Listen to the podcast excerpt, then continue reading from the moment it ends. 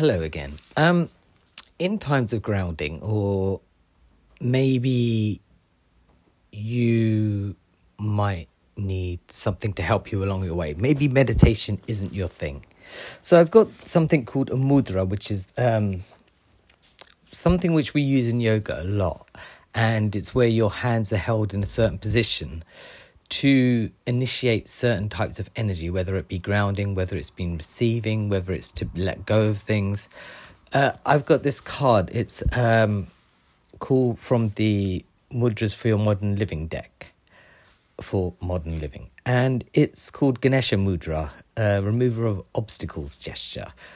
Uh, for those of you that don't know, Ganesha is a Hindu god, the elephant god, uh, remover of obstacles, and um, he represents energy that moves obstacles and he basically through him we can create our own strength and call on him to sort of remove things out of the way in times of need. Um, there is a song which goes along with this but i'm not going to sing it. Uh, but this mudra is good for helping you build courage and willpower through difficult situations.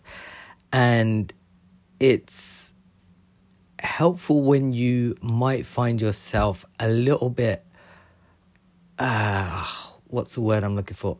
It's not maybe distracted or overwhelmed or not very confident because something around you is making you feel uneasy. So this gesture is you you would take your right palm, you turn it face up, and your left palm is face down. And there, there's a picture with this anyway. And basically, you hook your fingers on uh, uh, together, and you hold it as long as you feel possible. So you'll take your right hand, you'll and you'll sort of curl your fingertips, and then you take your t- left hand, you place it above your right hand, and you curl your fingertips and you hook the two together like a lock.